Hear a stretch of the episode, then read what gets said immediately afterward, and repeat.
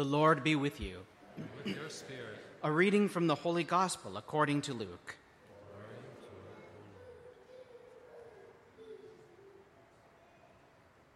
On one occasion, when Jesus was going to the house of a leader of the Pharisees to eat a meal on the Sabbath, the lawyers and Pharisees were watching him closely.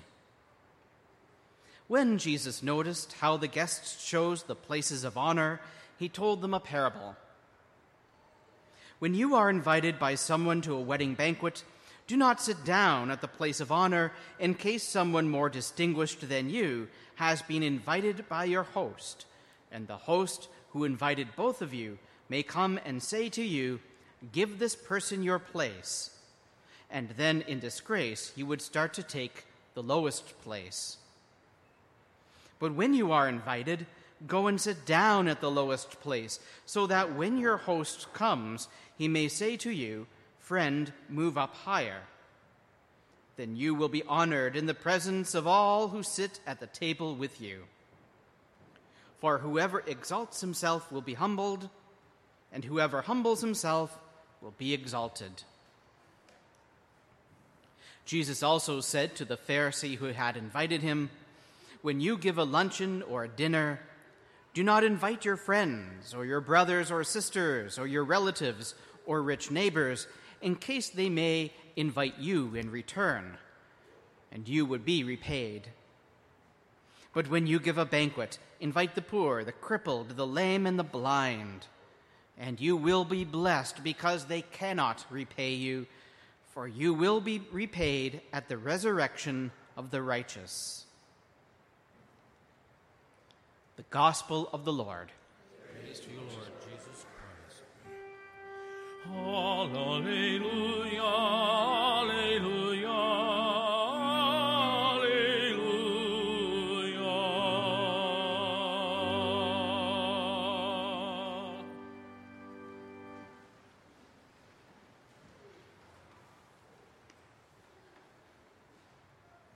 In the scriptures, heaven, and it- heaven is often described as a great wedding banquet, and for that reason, I think it's a mistake to think that today's gospel is just some practical advice about humility or about what seat to take when at a banquet. Of course, Jesus wants his followers to be humble, but his parables always have a spiritual meaning. They always contain lessons that direct our attention toward heaven. We began reflecting last weekend on our Lord's command strive to enter through the narrow door. Disciples are expected to do more than try. We're called to strive, to pass through the door into the kingdom, because there's a real possibility that some may not make it through that door and could be left in the place of weeping and gnashing of teeth. Jesus often spoke about hell, so Christians aren't afraid to consider its reality. We believe in the existence of terrible things death, war, injustice, and pain. We wish these things didn't exist, but they do. Likewise, we wish hell wasn't real, but Jesus has told us it is, so we acknowledge that. Yes, the descriptions of hell that Jesus shares sound horrifying, but our faith doesn't revolve around that. Because the thing about terrible things is that God didn't create any of them. No, we did. And that means all terrible things are very limited and can never be as powerful or as enduring as what God can make. Most important, though, we remember that at this time, that narrow door Jesus mentions is a wide open door.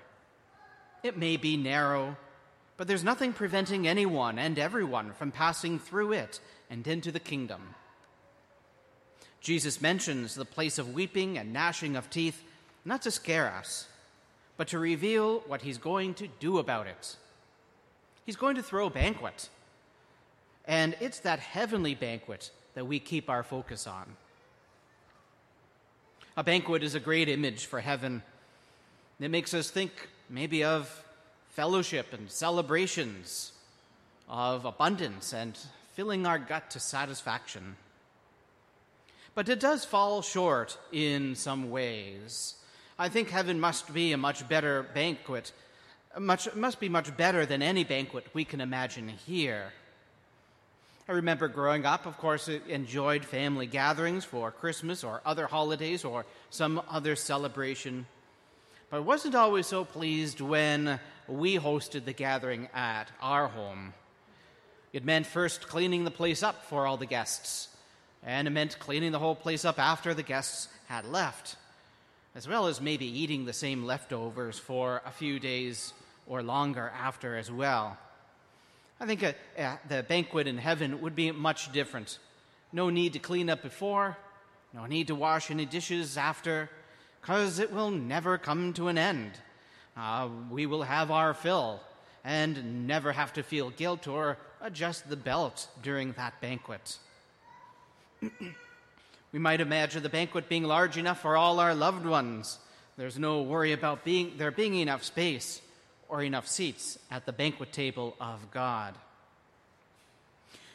We don't belong to a faith based on fear, but on love. And so, this image of a loving banquet that God throws for his creation, that's what we keep our focus on. There's a few things we can learn. Even though this parable falls short, there are some things we can learn from it about heaven.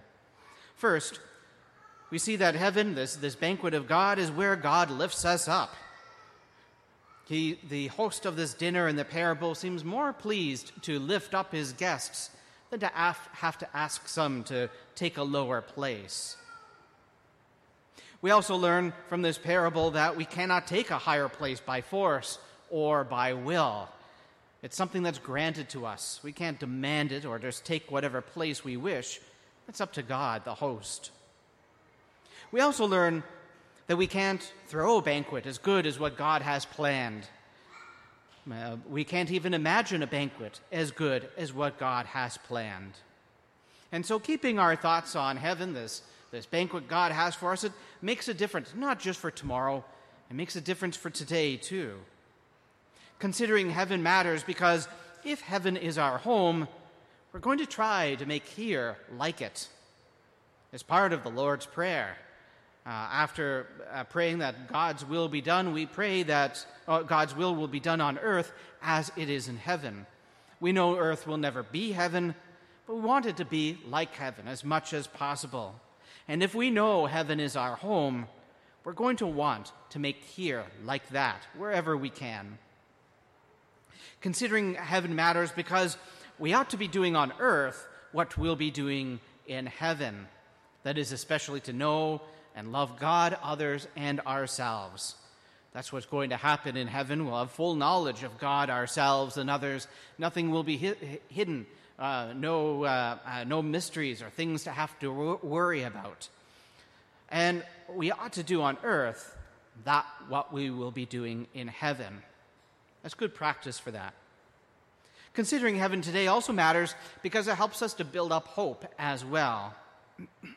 We're a very lucky group of people here, uh, but we might think of those who aren't so lucky, those existing in war torn places, or those exiled, or those facing severe hunger, or maybe even some of the famines we're hearing about. And it's easy for despair to creep in. Heaven always gives something to hope for. A consideration of heaven, that banquet of God, also matters because it helps us to build a hunger for that banquet. And I think this is a key for passing through that narrow door. We have to want to go through it. We have to want what's on the, that other side. So considering heaven helps us, it helps us to strive to pass through that narrow door. In the meantime, here we pray and ask God to build up our hope and our hunger for what He has to offer. God of all, we ask that through your Holy Spirit, our hope would be built up so that we will always strive to pass through your narrow door. May all, we always crave and long for that banquet you offer, trusting that it will surpass all imagination and bring for us eternal joy. This prayer we make in Jesus' name. Amen.